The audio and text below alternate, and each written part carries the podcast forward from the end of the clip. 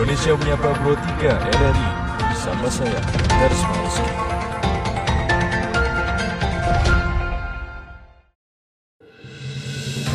Dari Medan Merdeka Barat 45 Jakarta, inilah Radio Republik Indonesia dengan Warta Berita bersama saya Karisma Rizky. Sari Berita Komisi 9 DPR RI mengkritisi program Kartu Prakerja yang akan dikelola Menko Perekonomian. Timnas sepak bola Indonesia kalah 0-3 dari Vietnam di final SEA Games. Inilah Warta Berita selengkapnya.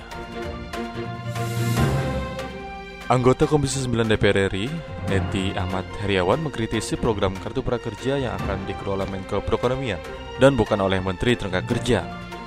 Laporan selengkapnya akan disampaikan oleh Saripul Alam.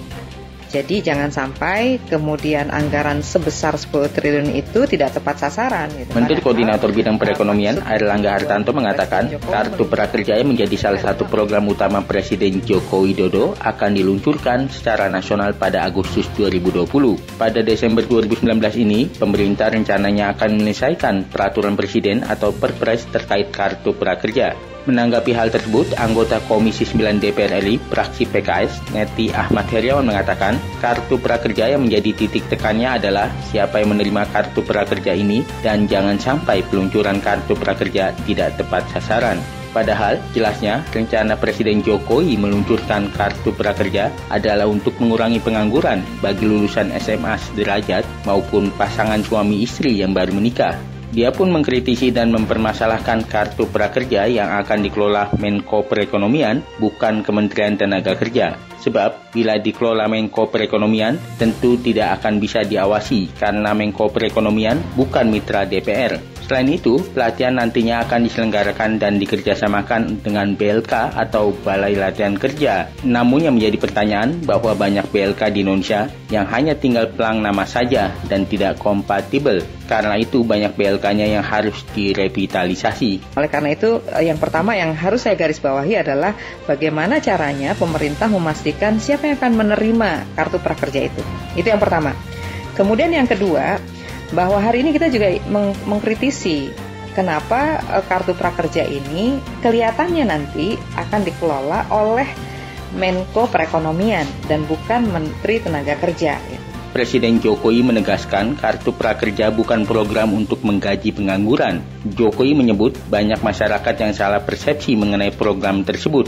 Dia menjelaskan kartu prakerja merupakan program pelatihan vokasi. Program ini ditujukan bagi para pencari kerja dan pekerja yang tidak terkena PHK. Menurut Jokowi, ada dua fokus pemerintah dalam program Kartu Prakerja, di mana pemerintah ingin menyerap angkatan kerja dan meningkatkan keterampilan para pekerja.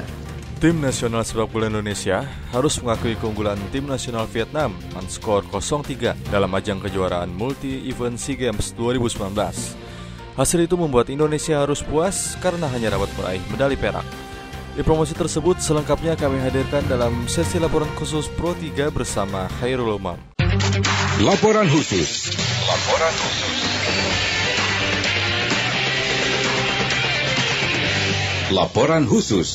Selamat buat Vietnam Laga timnas U23 Indonesia versus Vietnam digelar di Stadion Rizal Memorial kemarin malam. Tiga gol Vietnam pada laga tersebut dicetak oleh sundulan Doang Van Hau pada menit 39 dan 59 dan Do Hung Dung pada menit 73. Pelatih timnas U23 Indra Safri mengaku bahwa timnas Indonesia secara performa bermain lebih baik. Indra juga mengaku bahwa timnas U23 bermain lebih terbuka. Menurutnya, cedera yang dialami Evan Dimas di menit 20 sangat berpengaruh terhadap progres tim di babak pertama. Performan kita lebih baik dari pertandingan sebelumnya. Kami melakoni game dengan lebih terbuka dan gol terjadi dari dua gol dari set piece.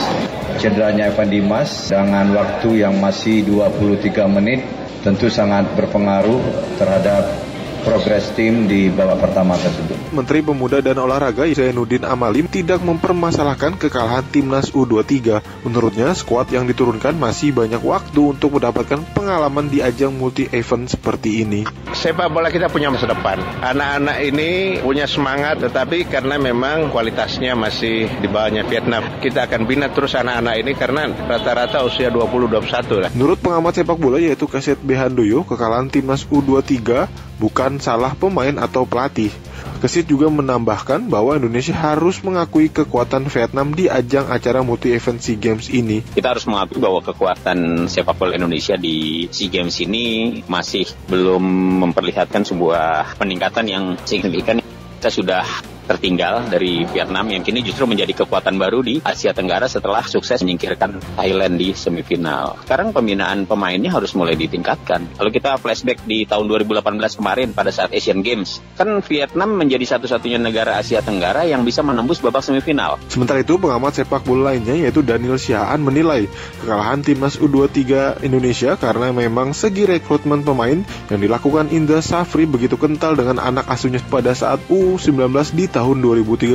Boleh dikatakan dia tanda kutip menutup para pemain-pemain senior di luar ex under 19 yang ketika menangani under 19 2013. Kedua mungkin adalah rotasi yang menurut saya tidak begitu tepat. Jadi ketika aku melawan Laos atau Brunei saya pikir perlu rotasi tapi tidak dilakukan rotasi pemain itu itu terus sehingga tersalah saya pikir menjadi salah satu faktor. Dengan hasil ini, timnas U23 Indonesia harus puas meraih medali perak di cabang olahraga sepak bola SEA Games 2019. Sementara itu, Vietnam dipastikan dipastikan mengalungi medali emas cabang olahraga sepak bola SEA Games 2019. Ini menjadi sejarah bagi Vietnam karena memang untuk pertama kalinya Vietnam menyabet medali emas sepak bola di ajang multi-event SEA Games 2019. Sekian warta berita Produksi Radio Republik Indonesia. Pendengar, komentar RRI pagi ini menyoroti semangat Garuda Muda yang terus membara walau kalah di final SEA Games dengan skor 0-3 dari Vietnam. Naskah disusun dan disampaikan redaktur senior RRI Widi Kurniawan. Editorial Pro 3 Selamat pagi pendengar. Modal dasar yang masih dimiliki tim nasional sepak bola Indonesia sebenarnya ada satu yang luar biasa, yakni semangat. Tadi malam semangat itu ditunjukkan sampai menit terakhir babak kedua peluit dibunyikan oleh wasit. Walau sebenarnya saat tim nasional Indonesia kalah 0-3 tadi malam dari Vietnam, sebenarnya juga sudah bisa diduga sebelumnya. Dalam sepak bola, saat ini sudah menggunakan data dan analisis. Pada babak penyisian, Indonesia kalah 1-2 juga dari Vietnam. Patut diketahui, Vietnam adalah tim dengan peringkat FIFA terbaik untuk kawasan ASEAN dengan peringkat 94 FIFA. Sedangkan Indonesia adalah tim dengan peringkat level bawah pada urutan 173 FIFA dan termasuk papan bawah di antara negara-negara ASEAN di bawah Thailand dan Singapura serta Malaysia. Modal semangat itulah yang sebenarnya mengantarkan tim nasional Indonesia sampai ke babak final. Kalau ada orang bijak menyatakan bahwa kekalahan Indonesia dari Vietnam karena belum rezekinya, atau kata orang bijak juga mengatakan Dewi Fortuna belum berpihak kepada tim Indonesia, maka sebenarnya itu adalah ungkapan untuk membaikan hati. Dalam sepak bola modern, modal semangat hanyalah urutan kesekian. Kini semuanya berdasarkan teknologi, data, dan analisis serta penerapan manajerial yang benar. Secara urutan FIFA, Indonesia kalah jauh dari Vietnam.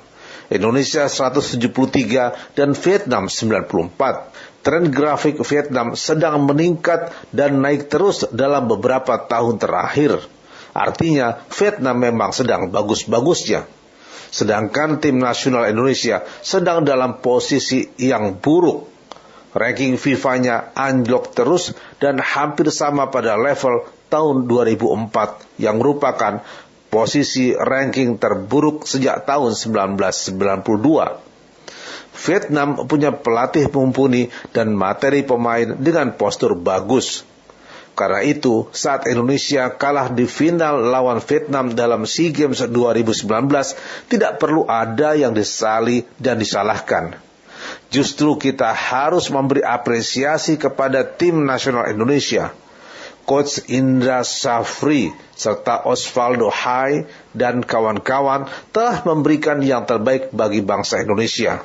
Kendati tetap juga harus dicatat bahwa yang harus dibenahi sesungguhnya adalah persatuan sepak bola seluruh Indonesia karena di dalam sepak bola modern hasil akhir adalah buah dari proses besar yang dibangun dengan penerapan prinsip manajerial, teknologi, data dan analisa, bukan sekedar memompakkan semangat belaka.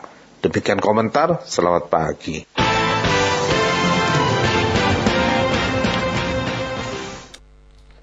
Iya mendengar, satu sorotan terbesar dalam ajang SEA Games 2019 dari ajang sepak bola, timnas U23 harus takluk 0-3 dari Vietnam di partai final. Dan kita akan berbincangkan hal tersebut bersama dengan pengamat sepak bola Hanif Marjuni berikut ini.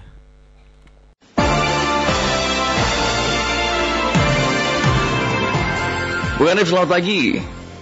Selamat pagi dan salam olahraga. Salam olahraga. Baik, Bung Hanif, apa saja yang menjadi catatan Anda dari kekalahan timnas Indonesia 0-3 dari Vietnam tadi malam? Ya, seperti yang kita bahas sebelumnya sebelum uh, preview kemarin bahwa konsentrasi menjadi salah satu uh, hal yang harus diperhatikan oleh para pemain kita dan itu terbukti bagaimana para pemain kita terkesan uh, konsentrasinya agak berkurang terutama setelah uh, ditarik keluarnya Evan Dimas dan itu membuat Vietnam lebih leluasa musim pertandingan bahkan mereka bisa melesakkan dua gol di babak yang kedua seperti itu.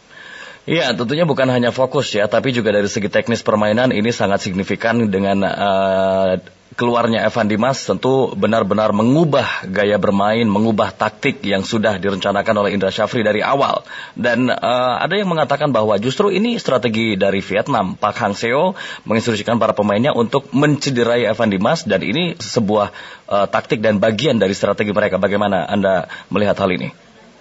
Iya, uh, dua hari lalu kebetulan saya juga ngobrol dengan RRI bahwa salah satu yang menentukan pada pertandingan final, yakni penguasaan medali tengah dan ketergantungan kita pada Evan Dimas dan juga Yulfiandi akan sangat besar sekali. Dan sepertinya uh, itu juga terbaca oleh pelatih dari Vietnam. Terbukti sebelum Evan Dimas ditarik keluar pun antara Yulfiandi dan Evan Dimas selalu menjadi pemain yang dikawal dengan ketat bahkan ketika Evan Dimas membawa bola. Beberapa kali saya melihat momentum dua tiga pemain yang dekat dengan Evan Dimas langsung melakukan coverage yang luar biasa. Dan memang ada indikasi kasar ke Evan Dimas dan terbukti ketika Evan Dimas keluar pun praktis uh, 30-40% kreativitas di tengah jauh berkurang. Seperti itu. Baik. Kalau melihat secara keseluruhan permainan uh, timnas uh, menghadapi Vietnam terlepas dari ditarik keluarnya Evan Dimas yang harus uh, mandi lebih dulu dari rekan-rekannya, Anda melihat seperti apa mereka menghadapi pertempuran uh, Vietnam yang tentu kita lihat posturnya sangat baik, sangat ideal, kemudian juga gaya bermain keras dan uh, bagaimana pola bertahan mereka juga yang sangat rapi yang diinstruksikan oleh Pak Hang Seo. Ya, di pemain kita praktis kekurangan yang paling mencolok adalah Terputus, kami mohon maaf sambungan telepon dengan Hanif Marjuni, pengamat sepak bola yang tadi menyampaikan ulasannya uh, pendengar. Indonesia menghadapi Vietnam di partai final SEA Games 2019 tentu menyisakan uh, luka bagi kita semua para pecinta olahraga, para pecinta sepak bola tentunya. Indonesia harus takluk 0-3 lewat gol yang dilesakan oleh Doan Van Hau dan juga Do Hung Dung. Namun uh, ada satu catatan tentunya Teddy dan juga pendengar ketika Indonesia uh, melakoni pertandingan-pertandingan menghadapi tim-tim yang berkontestasi di SEA Games ini adalah salah satunya soal pertahanan, kemudian juga uh, dari bola-bola mati yang dianggap lemah sehingga akhirnya membuat uh, gawang Indonesia kebobolan meskipun kita tahu Indonesia kerap kali melakukan uh, clean sheet ya atau memenangi pertandingan tanpa kebobolan. Ini sebuah bukti bahwa kita sudah sangat siap, sudah sangat matang untuk menghadapi pertandingan-pertandingan dalam SEA Games 2019. Bahkan kemarin juga sempat viral di sosial media karena kecewa dengan permainan dari Vietnam yang dirasa kurang elegan. Keras Mereka ya. Begitu uh, cenderung kasar bahkan ya. Betul dan akhirnya ini bisa membuat pemain yang memang digadang-gadang akan memberikan uh, pertahanan terbaiknya gelandang Evan Dimas begitu yang harus ditarik keluar karena alami insiden dengan hmm. Duan Van Hau. Ya, bahkan akun Instagram dari Duan Van Hau ini juga ramai-ramai dibanjiri komentar oleh para netizen dari Indonesia ya Betul. yang menghujat dan mengkritik permainan keras dan kasar uh, Duan Van Hau yang mencederai Evan Dimas. Kita tidak tahu apakah memang dia itu menjadi umpan dari sang pelatih begitu? Hmm. Apakah juga Kalau Pak Ketum sih bilang begitu. Oh, okay, Pak Ketum PSSI Pak Iwan Bule mengatakan itu bagian dari strategi. Kita memang, akan coba lagi berbincang dengan melumpuhkan Evan Dimas maka lumpuh juga permainan Indonesia. Bagaimana pengamatan dari uh, pengamat sepak bola Hanif Marjuni ya? Ya harus diakui bahwa sepanjang ikut di turnamen SEA Games kali ini memang uh, beberapa kebobolan kita dari set piece uh, dalam hal ini kalau kita kaitkan khusus dengan melawan Vietnam, kita tahu dari sisi postur pun uh, kita kalah nyaris uh, semua lini di Vietnam memiliki postur tubuh yang lebih tinggi dibandingkan kita. Dan merata dan itu, ya? Betul, dan itu berhasil dimaksimalkan oleh Vietnam. Pelatih uh, Vietnam sangat paham benar ketika harus one on one uh, dalam situasi bola mati mereka punya keunggulan. Dan terbukti itu menjadi salah satu momok yang menakutkan. Tidak hanya di final tapi sudah terbaca ketika di pertandingan penyisian grup. Dan itu berhasil diulang lagi di pertandingan pamungkas. Seperti itu. Ya, Bung Hanif, apakah juga anda melihat ada uh, potensi atau mungkin penurunan kualitas performa ketika mereka waktu paginya kan sempat melakukan latihan dan ini tidak kurang dari 24 jam mereka harus kembali terkuras energinya di pagi hari. Bagaimana Bung Hanif? Uh, kita tahu bahwa memang pagi sempat latihan, tapi yang harus digarisbawahi bahwa latihannya bukan latihan taktikal ya, tapi lebih pada lebih pada endurance untuk mengembalikan, untuk uh, melemaskan otot yang kaku dan sebagainya. Kebugaran nah, ya. Betul, saya pikir itu bukan menjadi alasan yang uh, serius dan kita tahu bahwa uh, sebelum Evan Dimas keluar pun berhasil mengimbangi meskipun banyak ditekan dan kita hanya mengandalkan dari football. Dan alasan utama saya melihatnya lebih pada uh, tactical ya. Ketika uh, Evan keluar ini praktis tidak ada leadership di lini tengah dan terbukti itu sangat berpengaruh secara keseluruhan. Dan uh, gabungan antara bola-bola pendek dan long pass ala Ivan Dimas praktis tidak muncul di sisi lain, kepercayaan diri para pemain Vietnam muncul setelah menit ke-41 bahkan sampai dengan babak kedua dan itu membuat pertandingan jelas uh, hampir bisa dikatakan 60% menjadi milik Vietnam. Ya, Anda melihat bagaimana strategi dari Indra Syafri setelah uh, Evan Dimas harus keluar dengan memainkan Syahrian Abimanyu. Apakah uh, ada perubahan yang cukup signifikan, paling tidak untuk uh, mengimbangi permainan dari Vietnam dan membuat permainan Indonesia menjadi berkembang? Iya, melihat materi pemain siapa pun pelatihnya, saya pikir memang agak berat ya untuk menjadi memilih pelapis uh, bagi Ivan Dimas karena kita tahu uh, Abimanyu beda karakter dengan Ivan yeah. Dimas. Kita tahu bahwa Abimanyu di klub pun lebih banyak uh, sebagai offensive midfield sementara Betul. kalau kita lihat Ivan sama seperti Witan banyak, ya karakternya. Betul. Uh, Ivan Dimas lebih banyak turun di belakang, dia kemampuan dia dalam menilai permainan, kemampuan dia dalam reading the game juga masih cukup berpengalaman dan masih di atas rata-rata pemain uh, squad SEA Games yang lain. Dan kalaupun harus mengubah secara saya pikir juga sangat riskan sekali karena ini sudah di babak uh, final. Sementara kita lihat dalam situasi yang sangat menentukan, Vietnam lebih uh, bisa menunjukkan performa terbaik mereka justru di pertandingan pamungkas seperti itu. Oke. Okay. Kemudian Bu Hanyo sendiri melihat dari sisi psikologi para pemain sendiri, apakah mereka betul bisa mengendalikan emosinya? Karena kan juga mereka pasti berdampak ketika rekannya Evan Dimas harus pergi dari lapangan.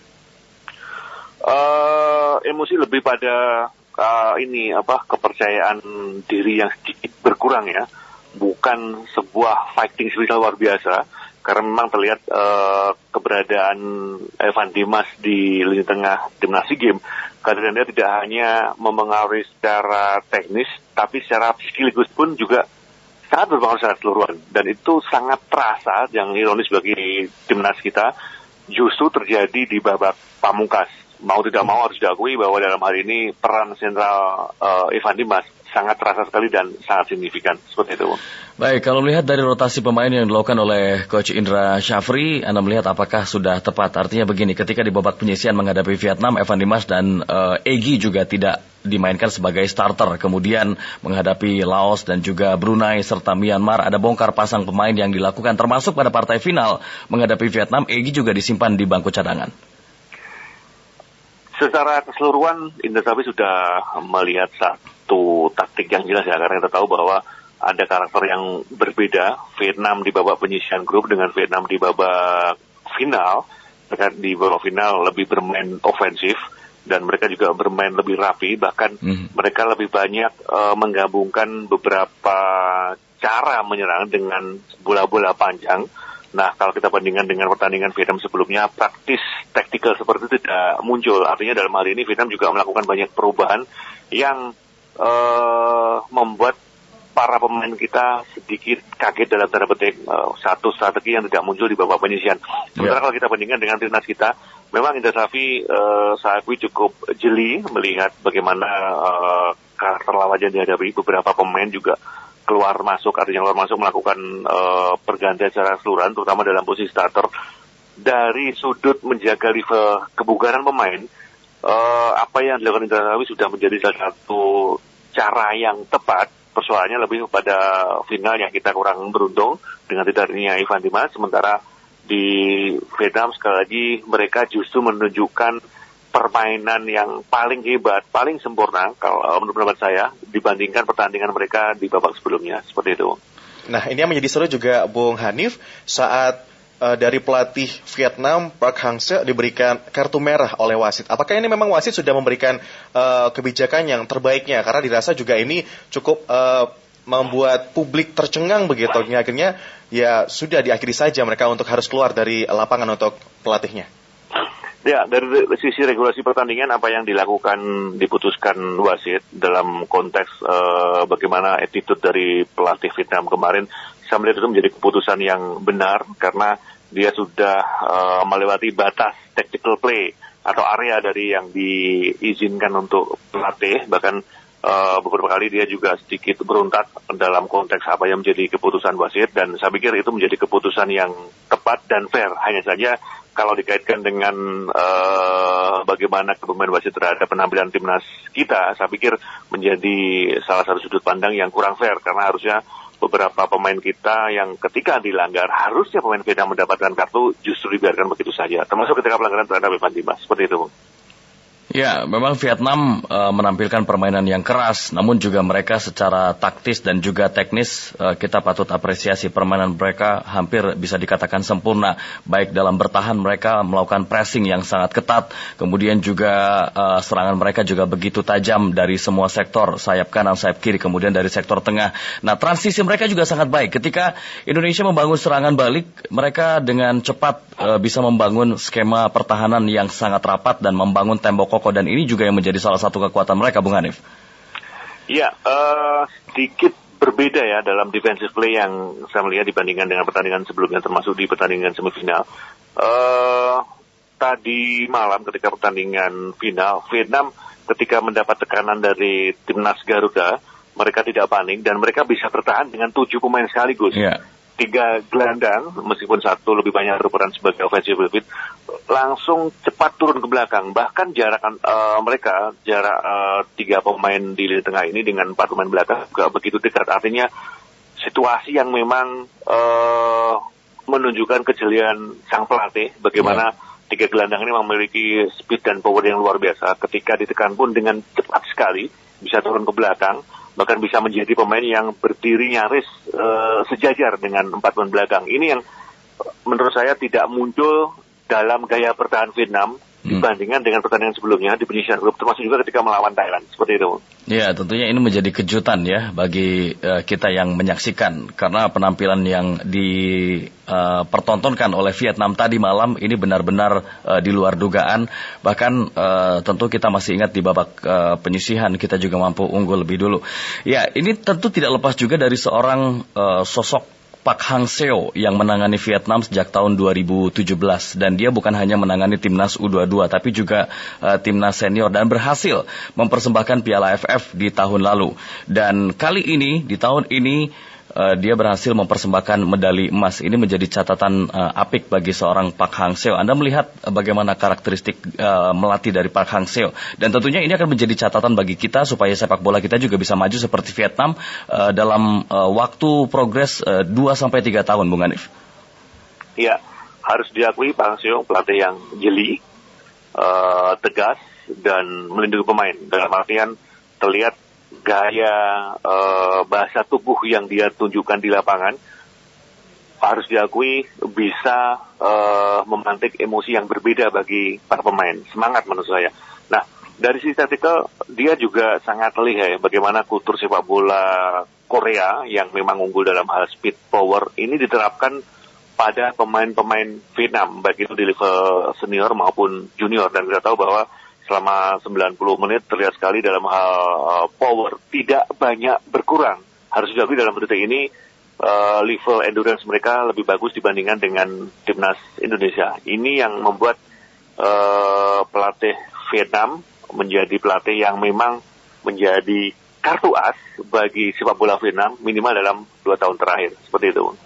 Baik, baik terima kasih Bung Hanif untuk baik. informasinya kita akan tunggu bagaimana untuk janji Menpora memberikan bonus kepada uh, anak-anak yang sudah kemarin mereka sudah berjuang juga membawa nama baik Indonesia Garuda ya. di dada. Baik, Bung Hanif terima kasih. Selamat pagi. Terima kasih dan salam olahraga. Salam, salam olahraga. olahraga.